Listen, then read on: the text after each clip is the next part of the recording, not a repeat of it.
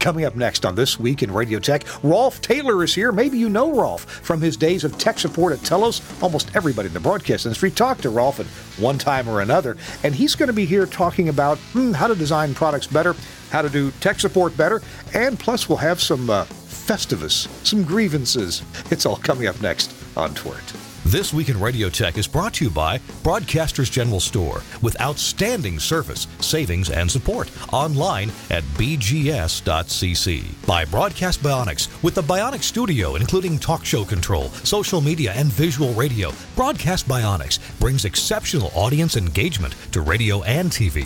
By Angry Audio. Audio problems disappear when you get angry. At angry audio dot com. By Nautel, worry-free transmission you can count on with outstanding control, reliability, efficiencies, and Nautel's unmatched twenty-four seven customer support. Online at nautel dot com. And by Max Connect Wireless, prioritized high-speed internet service designed for transmitter sites and remote broadcasts. Hey, welcome into This Week in Radio Tech, the show where we talk about everything from uh, the microphone, like this one right here, to the light bulb at the top of the tower, like that one behind me. So proud of it. Thank you, Charles Kinney. I'm Kirk Harnack, your host here in the Telos Alliance studio. Can you tell? Got, got the marking right here, Telos Alliance, got the sign back there. And I really do appreciate uh, my bosses, my friends at the Telos Alliance who uh, give me some time on Thursdays to put a show together, bring it to you, and have a little fun. So I really appreciate uh, what a great employer Telos Alliance has been. And um, today, sadly, Chris Tarr will not be with us. He's a feeling a little under the weather. Pretty sure it's not COVID, but pretty sure it's something that's keeping him under the weather. Um, so he will not be with us. Maybe he'll be with us on our first show of the new year. Uh, next next Thursday, we're going to be doing one of those live remote broadcast things. Uh, we're going to be doing, or an outside broadcast, as they call it in the rest of the world. Uh, next week, we're going to be at a very exciting A M radio station in Elkton, Kentucky, where they have a brand new studio uh, featuring Telos Alliance gear, but also they have a uh, an affiliation with the local high school, and they bring students in to get them interested in broadcasting, anything from engineering to, you know, operations, production, and of course being on the air. So that'll be uh, next week. Uh, we're going to go revisit uh, my good friend, Beth Mann, who is uh, the owner, one of the owners of that group of stations up there. All right, so enough about that. That's next week. But this week, I am so delighted to bring uh, to these the airwaves, to, to this podcasting, um, a friend of mine. I've known him for twenty plus years. Yeah, because I met him on the phone. Wow, probably calling support. And that would be Rolf Taylor. You know him, you love him. Rolf, welcome in. It's good to see you, man. Hey, good to be on the show. And I'm glad to see, I don't uh, watch every week or anything, but I do uh, tune in to the replays. Glad to see you got your Duro meter fixed there, Kirk. Yeah, well, th- that's thanks to Mark Persons. Mark Persons fixed that for me, and he said it was actually kind of tough. And if Mark Persons says it was tough, I don't think I could have done it. No way. Uh, he said that no schematic is available for this particular run of Duro meters. I know it looks like lots of others, but it's not. it's, it's it's different. Uh, Rolf, let's give a, a quick little, well, let's see. Y- you and I were talking, we've talked a few times since you have been away from Telos Alliance, and that's that's been a few years. You've, you've had a few uh, interesting uh, technical positions, and uh, just a couple, three months ago, I was in Washington, D C, and you said, and I, I posted about that on Facebook, and I was there for the I triple E uh, Broadcast Technical Symposium, and you said, hey, Kirk, why don't we get together? And I said, dude, I'm so sorry. I'm flying right back out of here, but let's get together on the the podcasting airwaves, so to speak. And so here we are. So it's it's it's great to see you. Um, give us a little thumbnail. What's the elevator speech on what Rolf Taylor is doing these days? Well, these days I'm working um, as a contractor for uh, FEMA, uh, not just I P A S, but uh, smaller than that, the N P W S, which is the uh, P E P station uh, network. Um, and I work for a big government contractor, and uh, we do uh, the maintenance of all the P E P equipment at the P E P sites for the uh, national uh, E A S Uh, system. So that involves everything from generators, large fuel tanks, uh, to a lot of phone lines and uh, telephone hybrids and uh, things like that. I'm a junior engineer, um, so I don't always get to travel, but frequently I get to travel as a number two Um, we go to these sites all around the U S. I haven't been to any of them outside the U S, but uh, ninety percent of the U S in population is what our mandate is. Uh, so that does include uh, Guam and uh, uh, American Samoa and some other uh, spots around the country, but I don't get to leave the country. Okay. Well, maybe someday, someday you will. I'll take you. I'll, I'll meet you in American Samoa, and we'll go. We can go get a Mai Tai together on the beach. And I think this is uh, fabulously interesting. We're going to get into uh, some of the challenges that you come across, and the fact that you help take care of or, or make sure it's working. Uh, the the extra gear that uh, P E P stations have. I, I'm just a few miles from uh, the W S M transmitter site here. It, it's actually in Brentwood, Tennessee, and, and I'm I'm uh, just probably six miles as the crow flies from uh, from that tower site, where they have some interesting gear uh, that I guess a lot of P E P stations have, and maybe a couple extra things. And then one of my radio stations in American Samoa, W V U V, is the P E P station for American Samoa. So, uh, yeah, there's a satellite dish there. There's two phone lines. There's some obtulators to keep everything protected. And um, it's it, it's it's a pretty int- – oh, and, and a generator, a, a big honking generator that, that runs everything at the tra- at one of the transmitter sites. So uh, I, uh, we're going to be talking about that. Plus, uh, Rolf has a re- – well, we started talking about a really interesting topic, and we're going to share that with you, our audience, Rolf, and, and that – well, why don't you tell them about this? This is, you know, the, the best support is no need for it. What does that mean to you?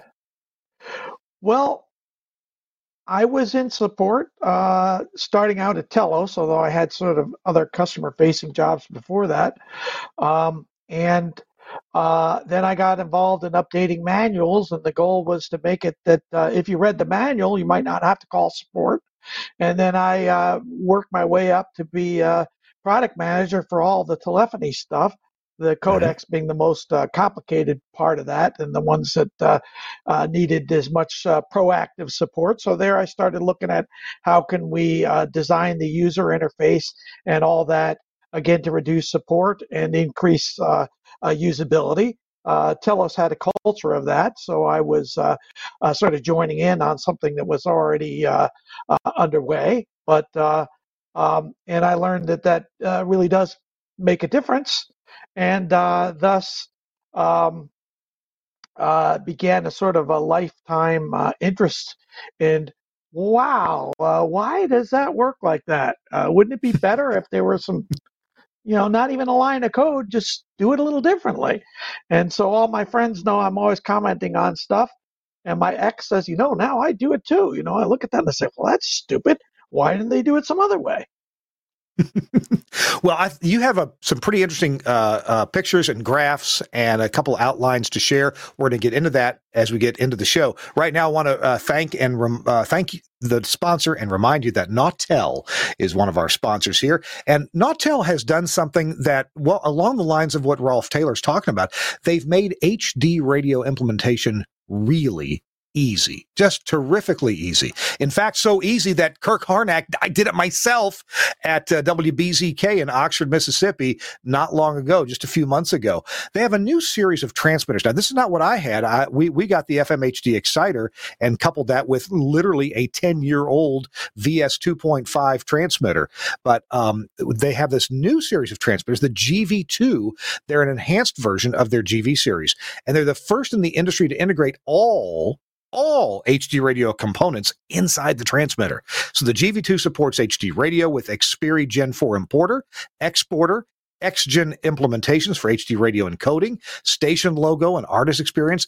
And they're the first solution that locks F M and H D signals synchronously to eliminate H D F M blend drifting. Wow. You can also get an Omnia for Nautel. It covers all F M and H D radio audio processing needs and provides live wire audio over I P inputs for all audio streams. No additional hardware is needed. That's cool. Because I'm telling you, for years now, implementing H D has been, let's just say, a little bit complicated. Little wires here and there, uh, cables back and forth, uh, feedback into this and that. And, uh, you know, it's if you know what you're doing, it, it does become straightforward. If it's your first time, it's like, wow, well, That's what Nautel has solved with the G V two series. So if you're planning on going H D, or if you want to improve your H D to where things are locked together and it's just better, or maybe maybe you want to improve your audio processing and and it's and it's time for a new transmitter, get both together at the same time with the Nautel G V two.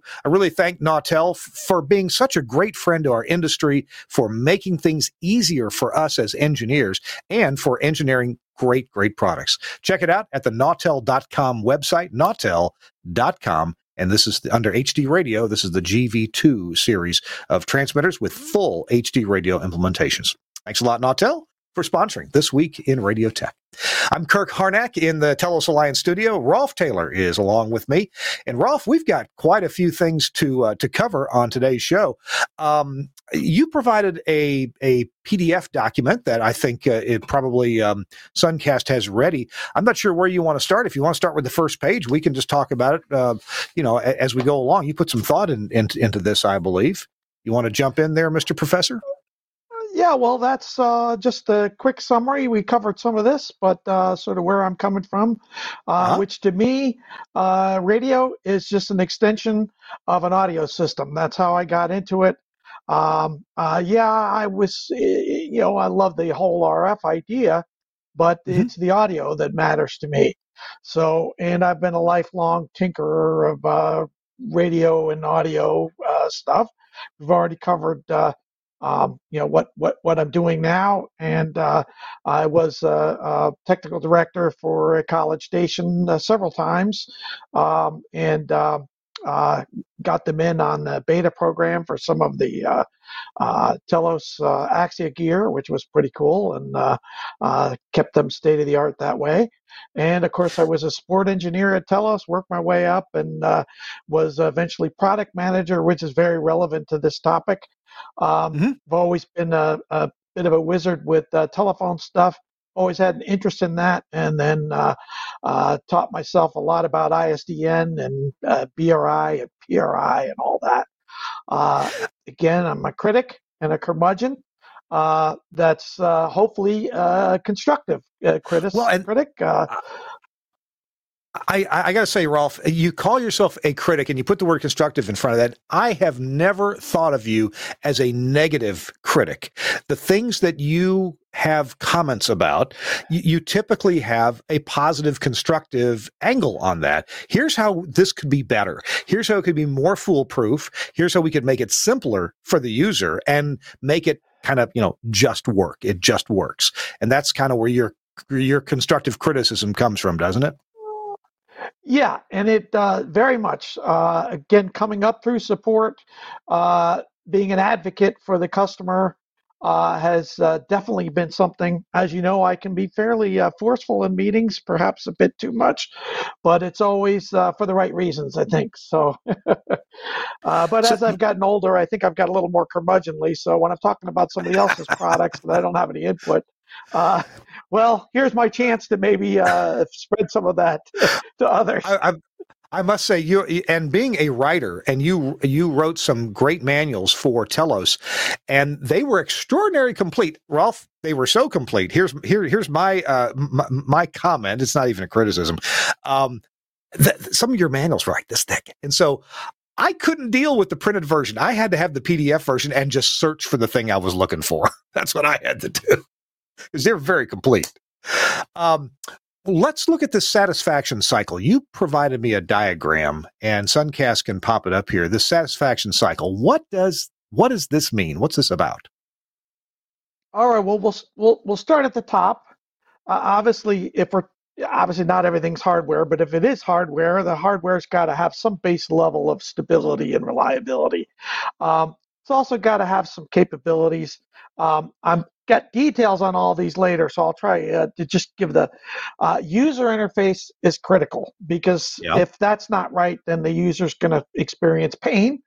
Um, and then uh, uh, as part of the user interface, uh, online help can be extremely uh, uh, valuable. It's right there, whether it be on the screen or on a hardware device uh, that has a screen.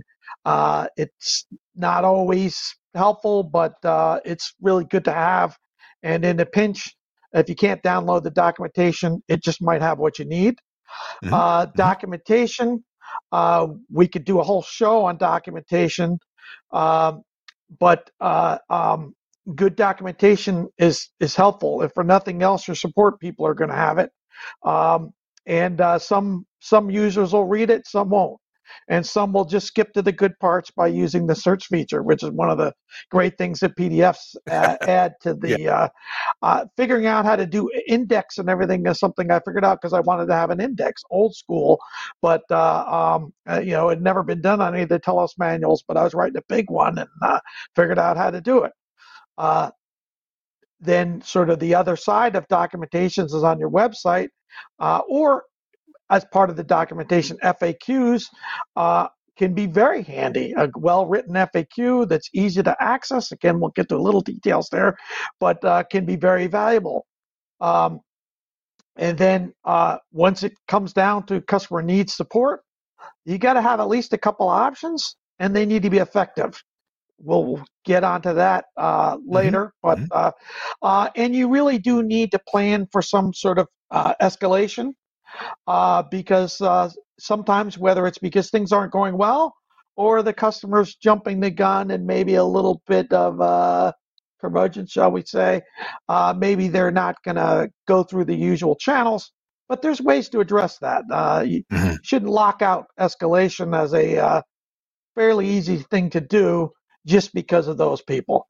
And then turning around uh, to the other side, Uh, if you do all this right, you're going to have satisfied customers. You're going to get word of mouth.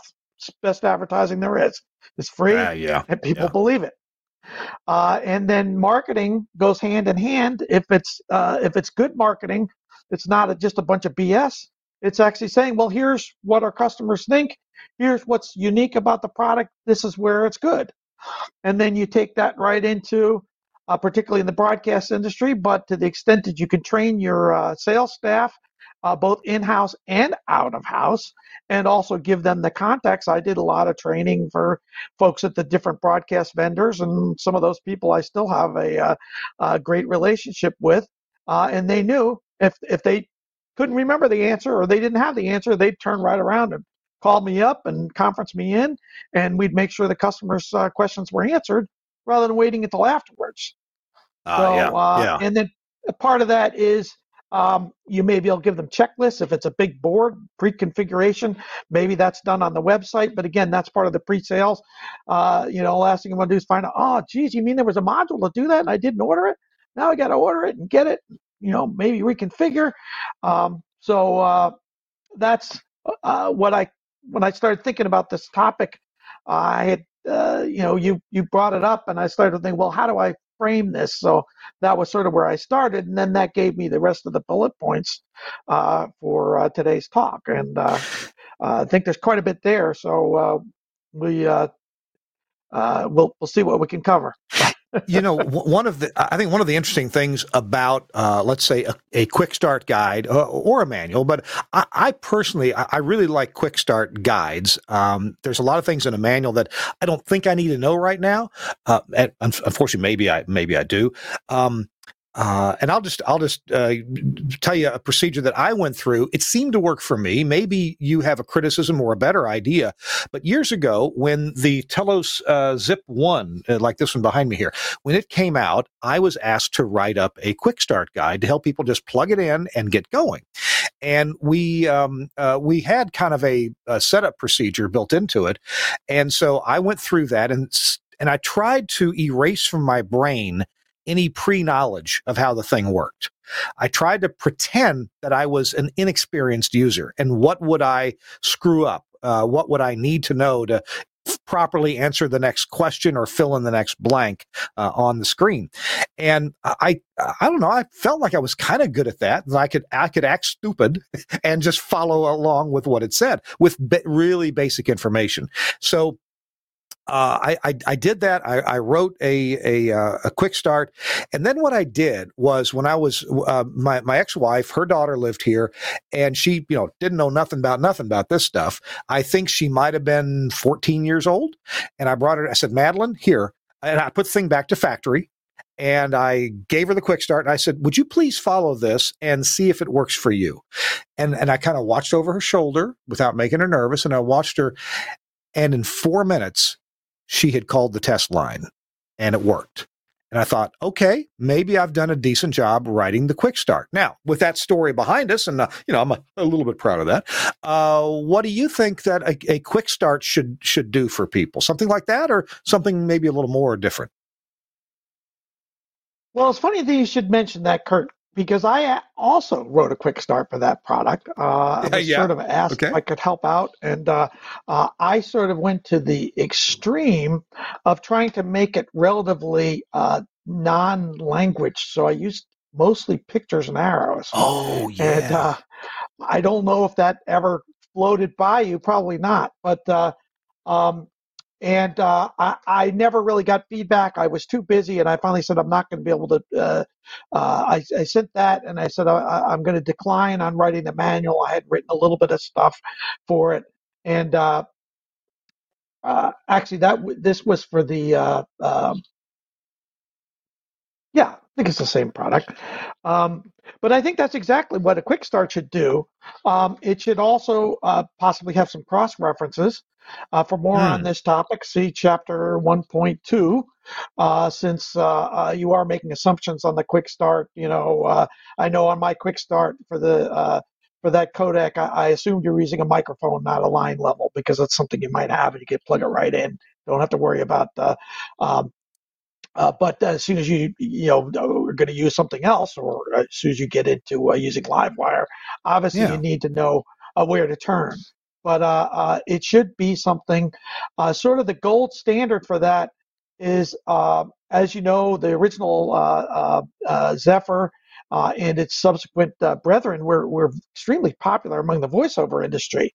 And uh, um, uh, there's all sorts of people in the voiceover industry. Uh, they all have, for the most part, have good voices. Uh, but some of them, I think uh, their parents may have said, you know, uh, Johnny, uh, you know, you've got a really good voice. I think you might want to do this because I'm not so sure that you could do complicated things.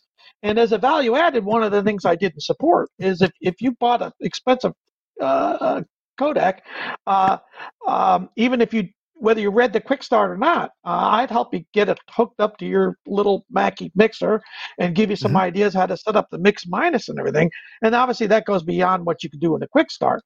But uh, uh, the quick start hopefully is good enough those guys can plug it in and make sure it's working. Uh, and certainly warnings, uh, you mentioned something to that effect.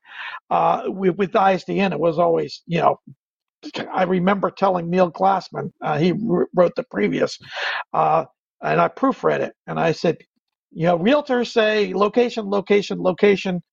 For uh, I S D N, it's get the spids, get the spids. Get the spids. Yeah, I remember that. Oh, my gosh. Yeah. And it, what? By, and just real quick before we take a break, what's it like, Rolf, to be old enough, you and I both, to have lived through pretty much an entire technology, I S D N from almost its beginning. I mean, I got involved a little after its beginning, but now we've seen seen it pretty well sunset, at least, uh, you know, B channels. Uh, what what's your comment or thought on living through a technology from end to end? Well, it's just uh, odd and uh, just a little bit scary, perhaps. It certainly uh, reminds us that uh, we're not spring chickens anymore. Yeah, we're not spring, and and it's and it's amazing what technologies have can like like eight track tapes. Those went away, you know, when I was probably in my in my late teens or early twenties. Uh, ca- cassette tapes, uh, those came out when I was a little kid, and now they're pretty well gone. Although uh, you know, there's there's some nostalgia here and there. What else? Uh, vinyl is you know making a bit of a resurgence, but again, as a yeah. retro technology, P O T S is still around. Um, it's you know it's f- kind of fading, but in your full-time job, you certainly use P O T S a lot uh, as a um, as a uh, secure, uh, f- a fairly secure way of, of connecting to transmitter sites. Yeah, indeed. Oh. Um, and it's interesting. Uh, C Ds are on the decline, but they're prepared to have a second uh, uh, second rising because they do. They're cost-effective. and uh, they really do what they what claim to. And if you, if you don't want to have it uh, downloaded, um, yeah. uh, they're going to uh, be much more successful uh, second version than the uh, vinyl, I think. Don't have any and dislike for vinyl, but uh, I um, I swear this. A lot of people have been burned by downloads. In in of course you don't own the music. That's the copyright holders. But you, uh, if you download something, it's it's kind of like you don't own the download either, because it's uh, or with the online services. I, I swear I had seven thousand songs uploaded uh, into iTunes when they let you do that. And they and if you had a crappy copy, they'd replace it with a good copy, and you paid them every year to do that. And I don't know what I did wrong, but they're all gone. Uh, yeah, everything I paid for uh, is no longer there, and and uh, yeah, I wasn't real happy about that. But all the C Ds that I got from all the radio stations I ever worked at, I still got those. So it's like, yeah, they're in the attic. They've all been ripped, but they're in the attic. And if the copyright police come around, they're coming out of the attic. That's right. Hey, uh, we're talking to Rolf Taylor, and we got more to get into, including, don't miss it, uh, the the Festivus portion of our show, where Rolf and I are probably going to, you know, uh, bitch and moan about a couple things. But uh, yeah, we're going to air a few grievances. Our show is brought to you in part by Broadcast Bionics, and a technology that we've seen come, and I think it'll be a long time before we see it go, and that is virtualization of broadcast functionality. Now, uh, the traditional way of doing that is with uh, Docker containers and setting those up. And I got to tell you, it ain't child's play, especially when you are doing using real-time audio streams, things that must be processed, boom, boom, boom, boom, boom, on time, or else you're going to get some dead air or or bad audio. Well, the folks at Broadcast Bionics have uh, figured this out for you and me to make it really easy to implement Docker broadcast container technology uh, into an appliance that you don't have to know what's going on behind the scenes. And that is the Virtual Rack from Broadcast Bionics. If you go to bionics dot co dot U K and look for Virtual Rack, you can find this. What it is, it's an appliance, and it comes in a couple different sizes, and it, it's like a it's it's almost like an app store. You uh, you you browse into it, you see the app store, you pick out the uh, the functions, the broadcast functions that you want from different manufacturers. Most of them are from Telos, but there's also uh, things in there, uh, applications from Sound four and from two W com. And I'm sure that more are coming as other broadcast equipment manufacturers jump online and into the virtualized world. So if you want an audio console from Telos Alliance, from Axia, you click on the Altus audio console, and, and, you, and literally you click on it while you're online.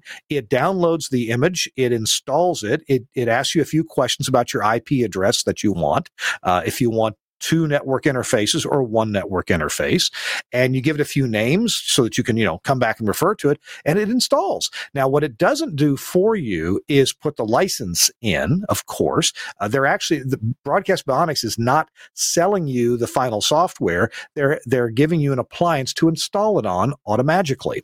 And then you uh, take care separately of licensing that product. Now, some products give you a demo mode. Some of the Telos products, for example, give you a, a demo mode, and there's some functionality there, so you can test it out. But then you license it, like for the Axia Altus, you license uh, the basic functionality or groups of four more faders or four more faders. Uh, you can license the web R T C functionality, so you can uh, do remote broadcasts with it and that kind of thing. Um, So many cool things are, are built in. You can uh, watch a couple videos about this. It's showing on your screen right now at the bottom of the screen. If you go to Broadcast Bionics website, uh, Dan McQuillan explains about how this works and what functionalities are available to you in terms of deployment and failover and the applications that are available. I got a good demo of this, actually several of them, and Dan was on our show this past summer. So if you want to go back and find Dan McQuillan with, uh, with Virtual Rack on uh, Twert, you can see a whole hour show about this technology. It is so cool.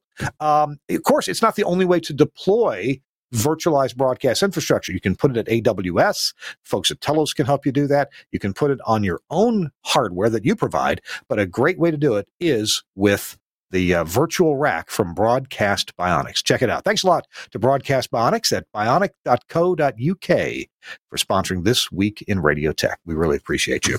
All right. We're here with uh, Rolf Taylor. I'm Kirk Harnack. Chris Tarr is feeling a little bit under the weather. Hopefully he'll be back with us uh, next year. Rolf, let's see. I got a whole list here of things we were gonna we're gonna chat about, um, and um, I'm not, you know. I, I don't really want to point out bad design. Maybe you have an example of bad design. I'd like to, to spend just a second and tell you some of the companies that I think do generally very good jobs in design. Of course, Telos Alliance. Uh, I, I really appreciate the you know the way things are designed, and they're generally pretty helpful. Uh, I think that um, you were talking about support earlier. I've, I've gotten great support from Comrex and from Nautel, and remember Continental Electronics. They made big transmitters, yeah, little ones yeah. too. Yeah, great. Uh, always had great support from them. What were you What were you going to say to add to this? Well, Broadcast Bionics is another one. I haven't ever dealt with them, but their design philosophy uh, is that they get it, just like the product we were discussing. And I'm guessing they have good support as well, because uh, they have that uh, uh, ability to sit in the customer's uh, uh, um, seat. Uh, particularly, mm-hmm. obviously, they started out with all that stuff for the for the producers and the call screeners and everyone. Uh, and so if if you have that perspective, then usually support comes along with that, because uh, that's critical to the customer. You know, I, I thought I'd add something um, in, somewhere on your circle we looked at earlier. Um, Uh, when a manufacturer gets some experience with the product in the field and gets an idea about what are cu- customers calling about over and over again, what did, which kind of tells you what did we miss in maybe telling them about, what is maybe too complicated to tell them about, or what is a something that developed in, in later on in, in a new version of software or firmware. Um, And this is something that Telos Alliance has done, and I have found it to be so helpful. Uh, Not really updating the manual, although if there's a big change, yes, the manual gets updated. But it is an online uh, support database that, uh, and if you want to see a good example one, go to support dot telos alliance dot com. You type in a plain language question. For example, um, if you type in um, Axia, uh, Google Chrome, bad web page, or something like that, you'll find that uh, along the way, Google Chrome changed the way a prefetch function works in Google Chrome, and it's not very compatible with the way that some Axia products were, were designed on their, their web page engine. Well, there's a way to fix that in Google Chrome. You just turn one little thing off. It's hard to find. You got to go down, down, down, down, down several uh, steps, but once you find that, just turn that off, and your Google Chrome works perfectly well with Axia products. Now, other and other browsers don't have this behavior, and they work fine anyway. But that's an example of something that you can find uh, online that Telos has put. I think they've got uh, close to a thousand articles. It's the most common things that people ask. Uh, and so you can save yourself a phone call and, and, and trouble just by trying to, you know, put your, put your question in, in a plain language form on that website. What do you think about that? Well, and, and that needs to be, um, A, a cyclical thing. So I remember mm-hmm. when Telos first came out with F A Qs. So we just uh, made up a bunch of F A Qs, uh, uh, and then you have to look and see, well, what else are people asking? And uh, yeah. uh, what's confusing about the F A Q? Same thing with the quick start. Maybe you didn't get it right on the first try, so you listen for it. And tweaking the quick start's pretty easy compared to tweaking the whole manual. So uh, a closed loop uh, system is is uh, very important for that. Same thing uh, if uh, you know customer mentions, oh, I had trouble getting through today. Really? Uh, you know, was it it rang and no one answered, or did you get a busy signal? What did you happen? You know, uh, tell us. Uh, we can learn from yeah. you. Yeah, yeah, good point. And and but by the way, I want to point out that a lot of times a manufacturer, if they list F A Qs on their website, they're actually sales F A Qs. Um, is this audio processor a good choice for a college station? Why, glad you asked. Of course it is. It's a great choice. You know, in other words, F A Qs can be used for marketing purposes. Uh, and when I mentioned that website, support dot telos alliance dot com, that's not really F A Qs. It's it's it's really, you know, uh, support style articles that you can find by typing a plain language question. And I'm not saying Telos is exclusive to that kind of solution. I'm just saying it's a great idea, and, and it works well, and they update it on a real regular basis. Well, it replaces the uh, the uh, old uh, application notes, for instance, ah, yeah, which typically yeah. you would have a whole library of those. uh, whereas this is uh, um, combines that, and uh, it might even have some sales F A Qs as well, as long as it's clear when you look at the list of them. Oh, well, I don't want that one. I want this one. Uh, and uh, that's that's actually on the uh, on the grievance. The little early uh, grievance is uh, I go to websites where I, I, I search the F A Q, I uh, click on one, and then I say, okay, I want to read the next one in that list, and I hit the back button, or uh, maybe it's got a button of its own, uh, and then it starts out on page one of the list, and I have to start all over, or I have to actually do the search again. It's like, how could you let your customers down? That they're, I mean, you're basically pricking them with a pin every time they go to your F A Q site when you do that. It's, it's yeah. just wrong. Yeah. Um, some of the user interface ideas that you talk about here, can you talk a blind user through basic functions? Tell me about how that could work. Well, um...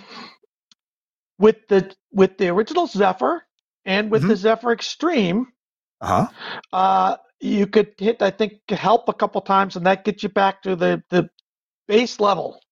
And then gotcha. You could hit the, the, the utility button five times, and that got you to your SPIDs, you may remember. oh, okay, yeah, yeah. And then you hit it one more time, and then that was your directory numbers, which on the old Zephyr you didn't use. And then you hit it one more time. Now, Uh, if if you need to set the, you know, the national I S D N, well, we'd have to do a cold boot and make sure it was at the original factory setting, but then you could say no, hit no five times or whatever it would be. I mean, in that case, you'd have to be sitting in front of a unit to walk someone through it. But yeah, uh, yeah. Uh, Norm, uh, I think his name is Norm. It's not Norm Avery, but there's a, a, a blind uh, N P R engineer. Uh-huh, okay. uh, and there was at least one other blind client. Um, one of them I dealt with directly, and one of which I was coaching someone to help them. And again, uh, on the Zephyr Extreme, uh, was sort of nicer because you had less stuff crammed in each uh, menu, but you had the four different menus with the four different uh, buttons. So go to the second button from the left under the screen and hit that twice, and then hit the down arrow twice. And so there's where you don't want it to remember where the cursor was. You want it to start at the top of the, each menu uh, ah. each time, because that way you, uh, um, you, you, you know, whether it's a blind person or whether it's just efficiently me telling you where to go uh, to say, well, what's in that directory number field? Oh, erase that. That's wrong. You know? um, so it's, it makes an interesting exercise, and it can actually be practical. Now, if you take something with the jog wheel interface, Uh, yeah. I really don't think you're going to be able to do that.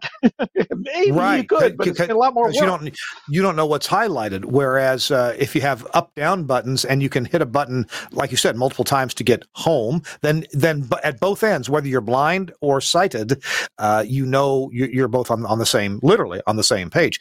Um, what about the concept of multiple ways to do the same thing? Talk to me about that, about that as a as a design concept. Well, I'll have to tell you how it originated, and uh, hopefully I don't go on too long. But uh, the original uh, Black Zephyr uh, was uh, quite easy to use, although obviously the I S D N was the hard part, but uh, the unit itself was easy to use, um, and uh, had sort of an interesting, uh, uh, I think it was sort of Adtran-like, the uh, user interface on that. Um, uh, uh, I don't know whether that was origins of it because it was already there when I got there, but um, and then the Zephyr Express used the jog wheel, uh, and there were also uh, very little similarity. I always said the Zephyr Express could have been designed by uh, a different company and uh, mm-hmm. just put the Zephyr name on it. Um, w- then I was involved in the uh, product management of the of Zephyr Extreme, and I basically laid out every word on every menu, and then the, the The beautiful implementation of it was was Jason, not me, but exactly what each item was and what the selections for each item uh, was mm. mine. And if there was too many characters or something, you know, then we'd go back and forth and discuss it, figure out. But um, so uh, I, I, I wasn't a big fan of the uh, Express. Uh, but I did realize that there were probably people that used Express and never used the Black Zephyr, vice versa. So um, uh, there were a number of things. Uh, the way you dialed, you could hit the dial, enter a number, and hit dial. Uh, that was the Black Zephyr way. You could hit dial, enter the number, or select the number, then enter the number, and then scroll to dial and connect. That was the Zephyr Express way. Well, hmm. presumably, if you picked the thing up for the first time, you'd never used either kind, you would find whichever one was intuitive to you. And everyone, there's a huge variation in how people think. So one of them much might be intuitive to you, and another one might be intuitive to someone else. And uh, one of them is going to be, you could be biased towards because you've used the Black Zephyr or the Express. So that got me thinking, well, then there's no reason why you couldn't do that in general, just based on the fact that people don't all think alike. And so uh, they may eventually read the manual and say, oh, there was a simpler way to do this. Isn't that cool? But in the meanwhile, they're able to, to, to use the device. Gotcha. Gotcha. Okay. All right. Um, let's see. Uh, I, the last thing I want to ask you about before we break again is, is your notion about um, keeping the U I simple enough by hiding things that people almost never need. And of course, it makes perfect sense. Boy, there are some products I can think of, I'm not going to name any names, that everything's right there in front of you, or Um, the things, I don't know, I, uh, I, don't want, I don't want to name any names, but uh, man, I've been so fooled by some products, and I had to have somebody else show me, well, you open this and open this and open this and that tick box right there. Well, gee, everybody wants that on. Why isn't it on by default? What What are your thoughts about U I design for the, the ninety percent? Well, first of all, selecting defaults is not anywhere in my notes on this, but that's okay. Real important. And it's not necessarily easy. You've got a couple beta testers, but they may not use the defaults that you would use. They're typically power users. And you've uh-huh. got the opinions of the designers, but uh, the, the right defaults is real critical. Um, well, with some of the Telos gear, we literally hit it by the only way you could get to it was you had to go in through the back door Uh, and use the web interface, which at the time was not the primary interface people used. And so it would only be available there. It wouldn't be available to the sort of, uh, you know, uh, more putsy kind of uh, non-tech user. Um, deciding what to hide and how to hide it is not necessarily easy. Uh, you, we've all seen the evolution of commercial software where they sort mm-hmm. of You know, when you had submenus of submenus of submenus from drop-down menus, all of a sudden that started getting pretty click, uh, you know, pretty pretty tricky. Um, yeah. My thought would be you still might want to include them in the drop-down menus because you can go down there and you know look at them one at a time and see everything in the whole system theoretically, as long as there's not submenus. Then it's you know you lose that. Um, but the, the the menu bar up at the top ought to tell you the ability to open up one of those pop-up uh, control panel things, which is how uh, Software General has handled that, is if, if you don't need the page layout uh, little pop-up, you just don't open it. And so you don't even know what it is. You open it up and say, whoops, you can hit the X button, close it, close it down. That seems to be a fairly good approach. But then even within that pop-out, is it, uh, you know, how, how confusing is it? Uh, obviously, many aspects of user interface. But again, uh, if you're not doing page layout, if you're just doing word processing, um, you don't want to have all that stuff on, on the screen. Um, on the other hand, there's basic functionality in a lot of things today where they have so-called drawing ability, and they don't have the ability to create a line. They have free-form drawing only. Oh. Yeah. So yeah. Uh, like, uh, what is it, snip and sketch. I had always ignored it, and I used the old uh, old thing. And then I was like, you know what? I need to snip this and then sketch on it. And I opened it up, and I had to create this ridiculous, ugly, hand-drawn thing because it didn't have circles. Actually, I gave up, and I ended up exporting it into something else, and then I had nice circles, you know, because I, I was sending it to a vendor. I didn't want to look like an idiot, you know. We're talking to Rolf Taylor. Uh, we're and after after this break, we're going to get to our maybe our our, our Festivus uh, section of the show. So, Rolf, get ready for that. Uh, grievances, compliments. Uh, do we want to just really quickly go through the bullet points on the uh, circle of uh, success there? Uh, just see if we missed anything. We've covered a lot of them. Yeah, uh, well, let's do, let's do that after after. Let's do that right after this this break, because I got to stay on, on track okay. with, with those. Other otherwise, we'll have uh, we'll have five minutes of commercials at the end of the show. Hey, our show This Week in Radio Tech, we we got to pay for this somehow, and so we have sponsors, and I'm so grateful for the sponsors. And please, you be too. Okay, so patronize them when you get a chance. And one of those sponsors is Angry Audio. Now, this is Mike Dosh's company. Mike has an amazing career in the broadcast industry and started out in the music industry before that. He's got great uh, great design etiquette and ideas. One of those uh, design things is a product that I just used recently building a studio in Oxford, Mississippi, and that's the Guest Gizmo. And what I like about the Guest Gizmo, uh, for, if, it's got a couple of smart things that it's smarter than you think, okay, because it's got some logic in there that's, that's pretty cool. But the fact that you can drill a round hole and plop a square device in there is just amazing. The the uh, the the bezel at the top of it covers the round hole, so you don't see the round hole. You don't get gaps around the thing uh, that you can see. And so you drill a two and three quarter inch round hole, easy peasy to do. Easier if you have a sharp uh, round hole saw, but uh, and and I did got bought a brand new one for a few dollars down at the hardware store and drilled. A, Carefully picked my places where these were going to go, drilled that round hole, and dropped this sucker right in. And it looks so professional. He even includes, uh, Mike Dosh includes some screws that match, some nice dark black screws that that match the motif of the Guest Gizmo. And so it looks so professionally installed, even though I did it. How about that? Uh, left and right audio inputs. It has an insert uh, point input. Um, it has uh, a input for the the power, sixteen volts A C. Of course, it comes with um, with a little wall wart to plug in. And there's a logic connector on there, too. And you can read in the manual about the different things that it'll do, or you can read on the website about the different things that it, it will do. Um, really uses premium components, as is pointed out on, on the website. And the the audio that you get into the the, the headphones, just amazing. Really wonderful. You want it loud? You got it loud. Uh, and it's a nice smooth turn of the of the volume pot. And if you want to, you know, mute your microphone, uh, no problem. You can you can hook it up to, to do that, like a, a cough switch. You can also hook it up to turn uh, things on and off. The Guest Gizmo is just is one of many many many products that uh, Angry Audio makes. And if you go, uh, if, oh, look at see the little pricing icon there. Most every web page on the Angry Audio website, angry audio dot com, click on that pricing, and you can see for yourself what the retail pricing is. Your dealer may be able to offer you a discount, uh, but But uh, they got a new price list for twenty twenty-four. The Rave console still chimes in under two thousand dollars. So check that out. Um, just so many things to help you build really high quality uh, studios for broadcast, for podcasting. Um, you're just going to love the stuff they have at Angry Audio at angry audio dot com. Thanks so much, Mike Dosh and Angry Audio for sponsoring This Week in Radio Tech. Oh, and all the Studio Hub stuff, too. Remember that? Remember Studio Hub? Yeah, we still got it. They they they bought the whole company at Angry Audio, and uh, and almost everything is still there, so check it out. And well made, too.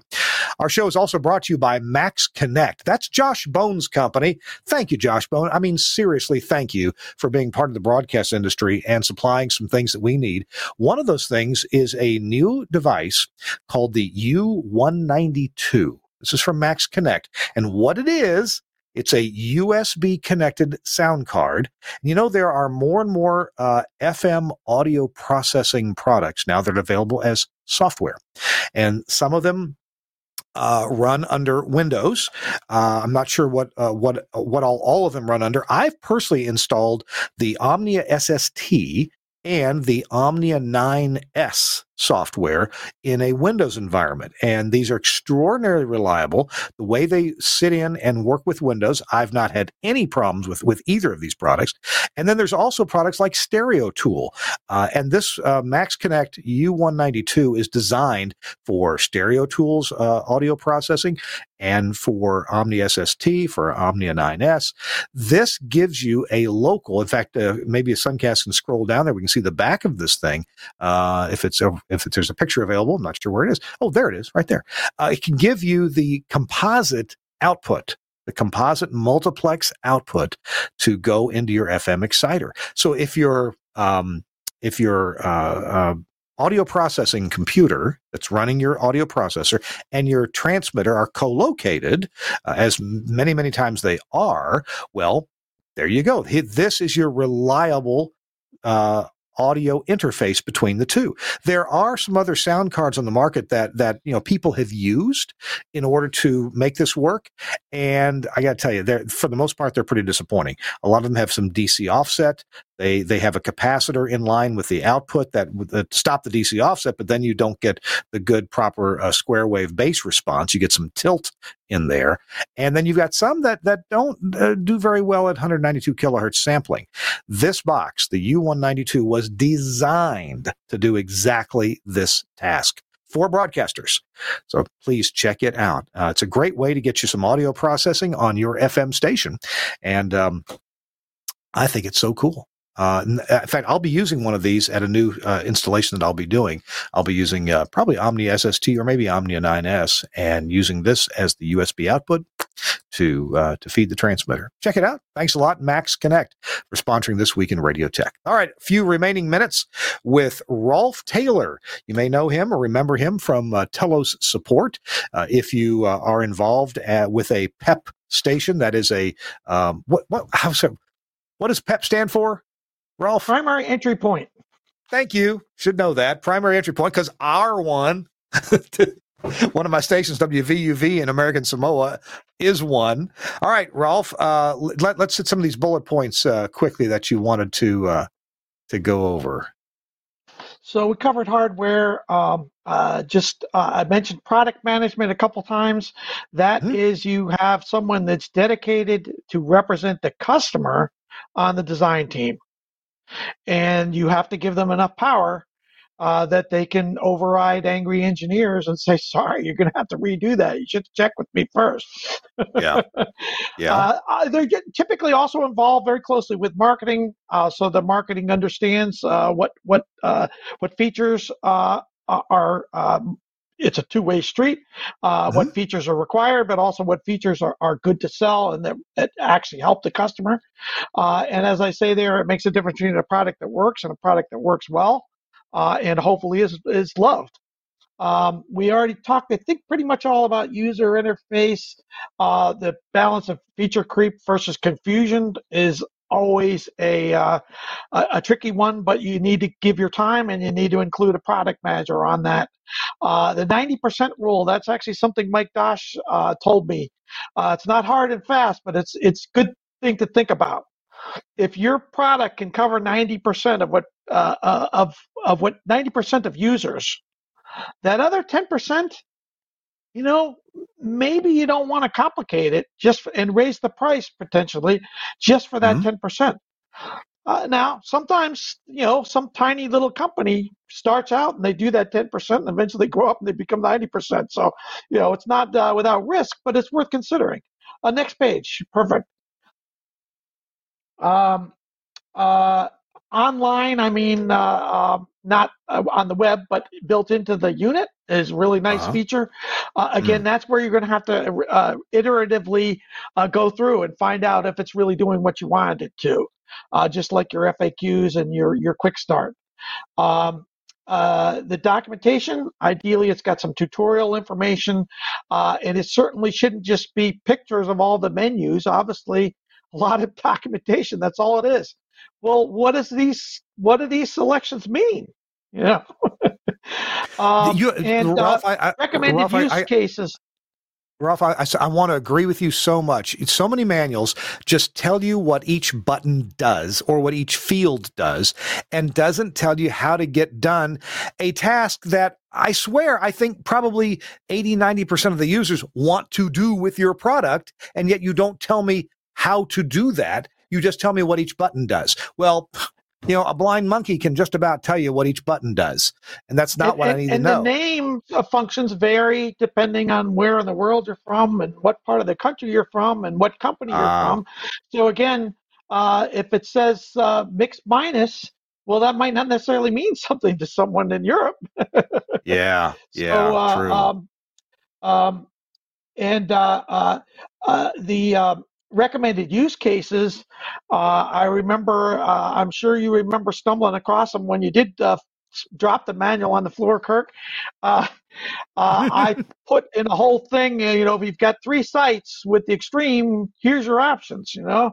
And do you want good quality in this direction or this direction? If you're talking to an older layer two codec, well, here's your options. If you've got one B channel or two B channels.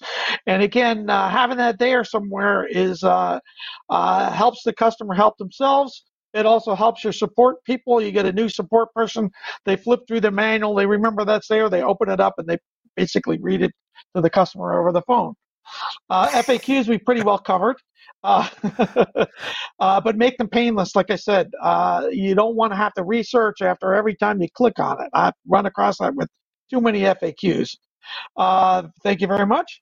Uh, support options. There's a lot of different ways to do support. Just make sure, A, you're not hiding from your customers. Make sure you have at least a tier two people that are actually product specialists that really know a couple of the products. So they'll know, oh, yeah, in version one point three point two, uh, there's this bug, and that's what, what version you're running, you know, things like that. Uh, um, yeah, yeah. Uh, make sure if you've got an option and it's worthless, if it's some bot that doesn't actually provide useful information, as opposed to a bot that calls, uh, does a search on that uh, uh, thing you were describing at Telos, uh, then, well, that's sure. If the bot pulls it up for you, great, but it's got to pull up something useful. Um, and then, you know, if you're going to have uh, some maid answer the phone uh, at midnight, well, maybe you shouldn't be open at midnight, you know?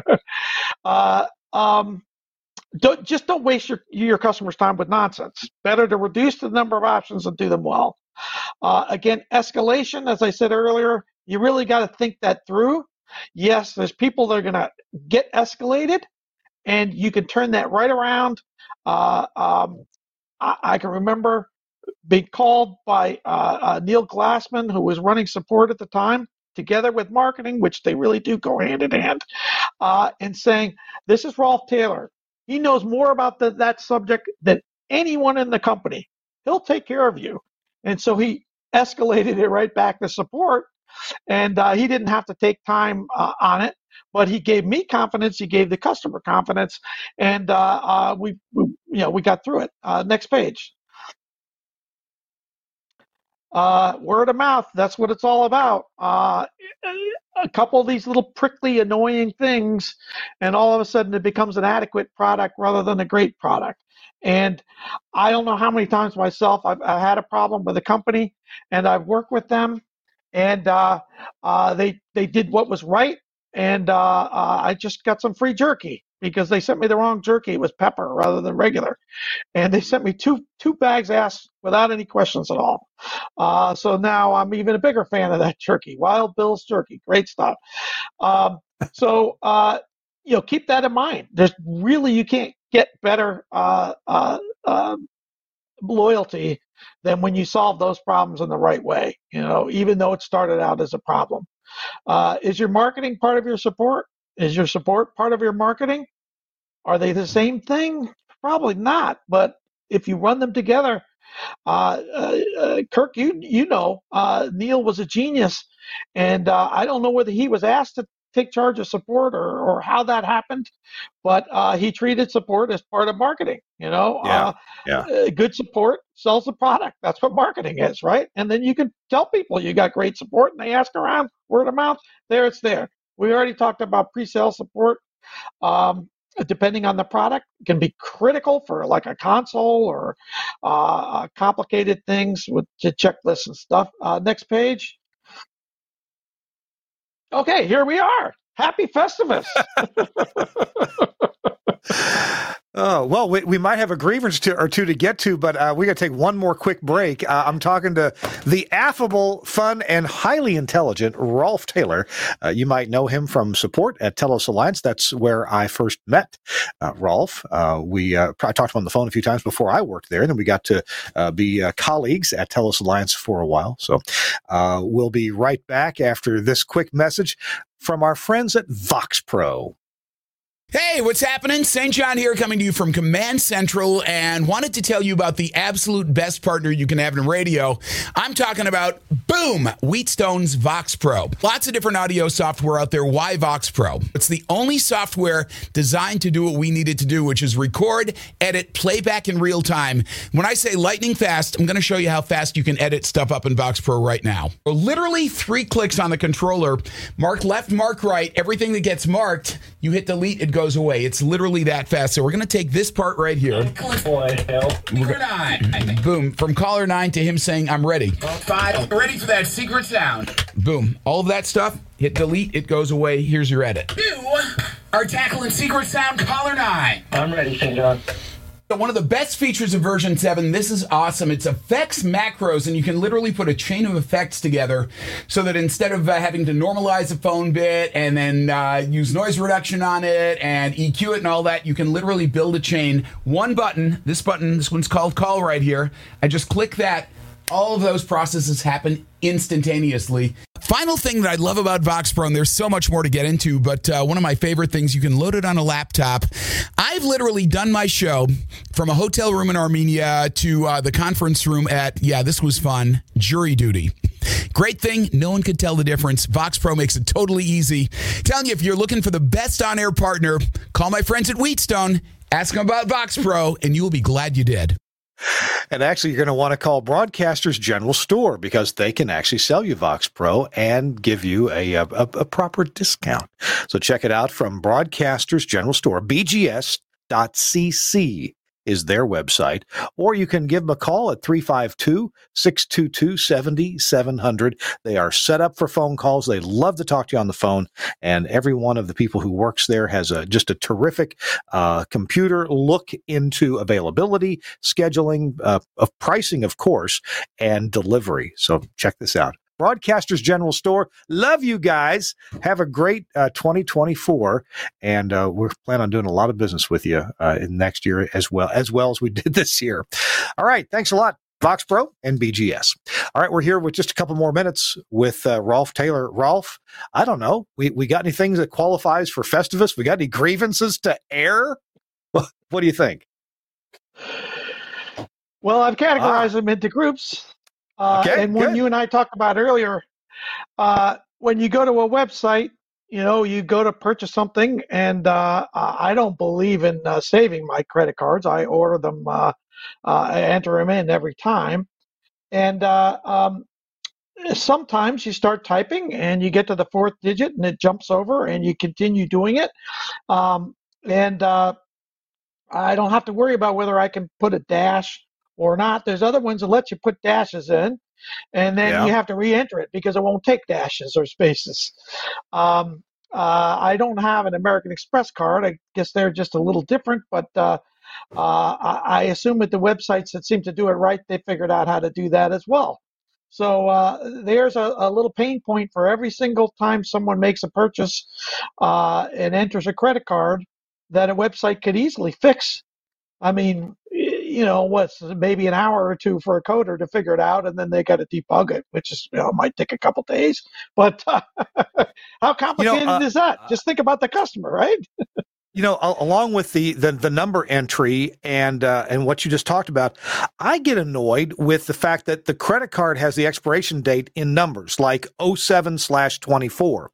And so often the drop down asks you what month. You know, yeah, yeah. So if it's oh nine twenty-five, which one of my cards is, uh, the, and the drop down just says, you know, Jan, Feb, Mar, April.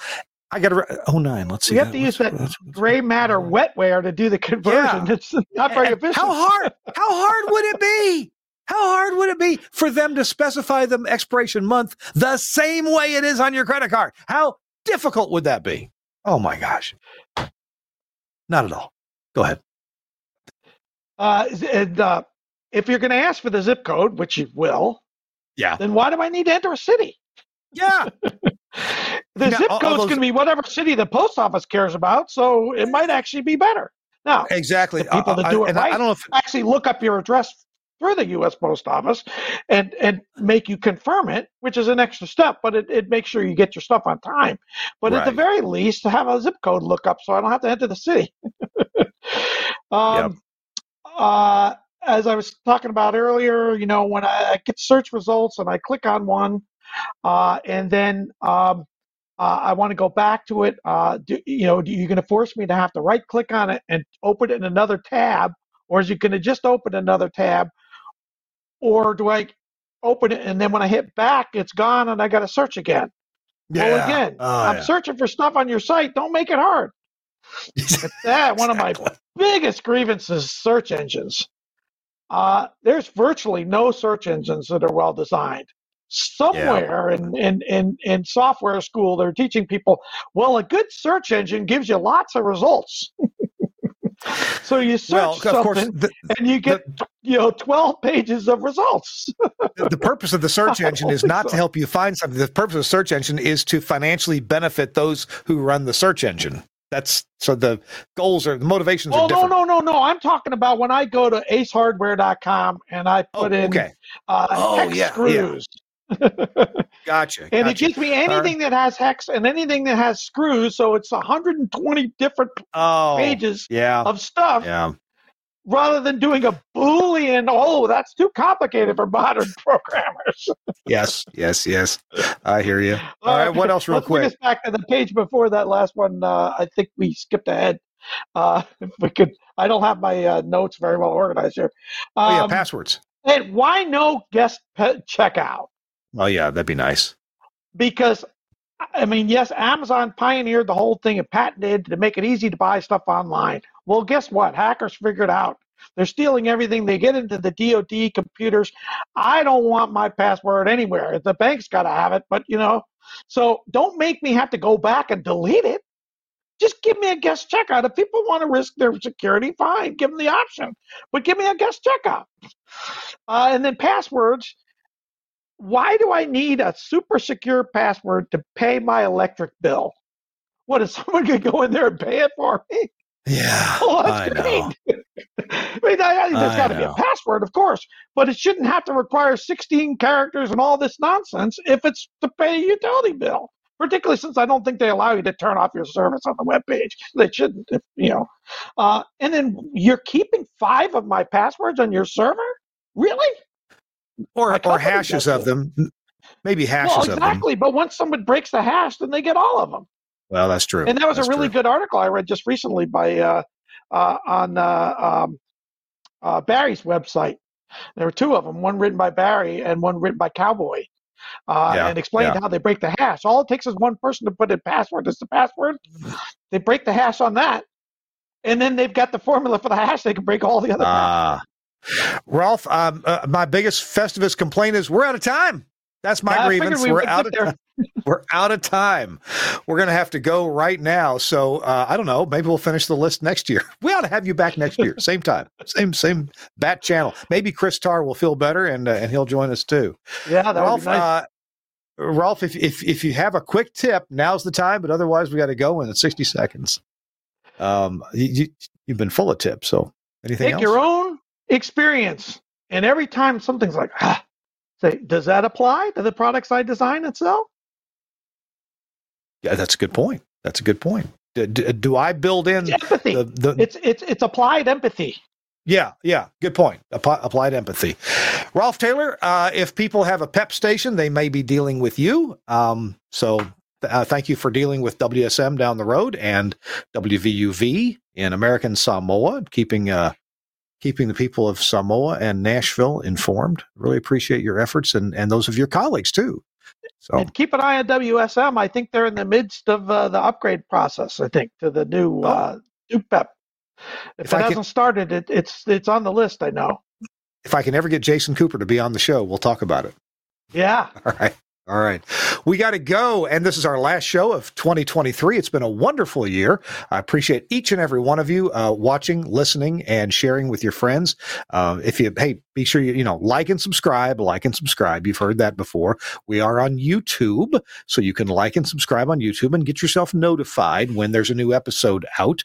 We do the show live, typically on Thursday afternoons, five p.m. Eastern time, and then we, we top and tail the show. If we make a big mistake, Suncast fixes that up, and we publish the show more or less permanently uh, the next day, typically on, on the Friday, so you can go back and watch something, and and uh, and it, it should be good. Thanks so much for joining us all this year in twenty twenty-three. We will see you next year. Our first show next year is from an A M radio station that's doing a lot of good. You're going to like it. We're going to be there with Beth Mann in Elkton, Kentucky next week on Thursday. Thanks again, Rolf Taylor. Thanks to uh, Suncast for producing today's show. We appreciate you very much. We'll see you next week on This Week in Radio Tech. Bye-bye.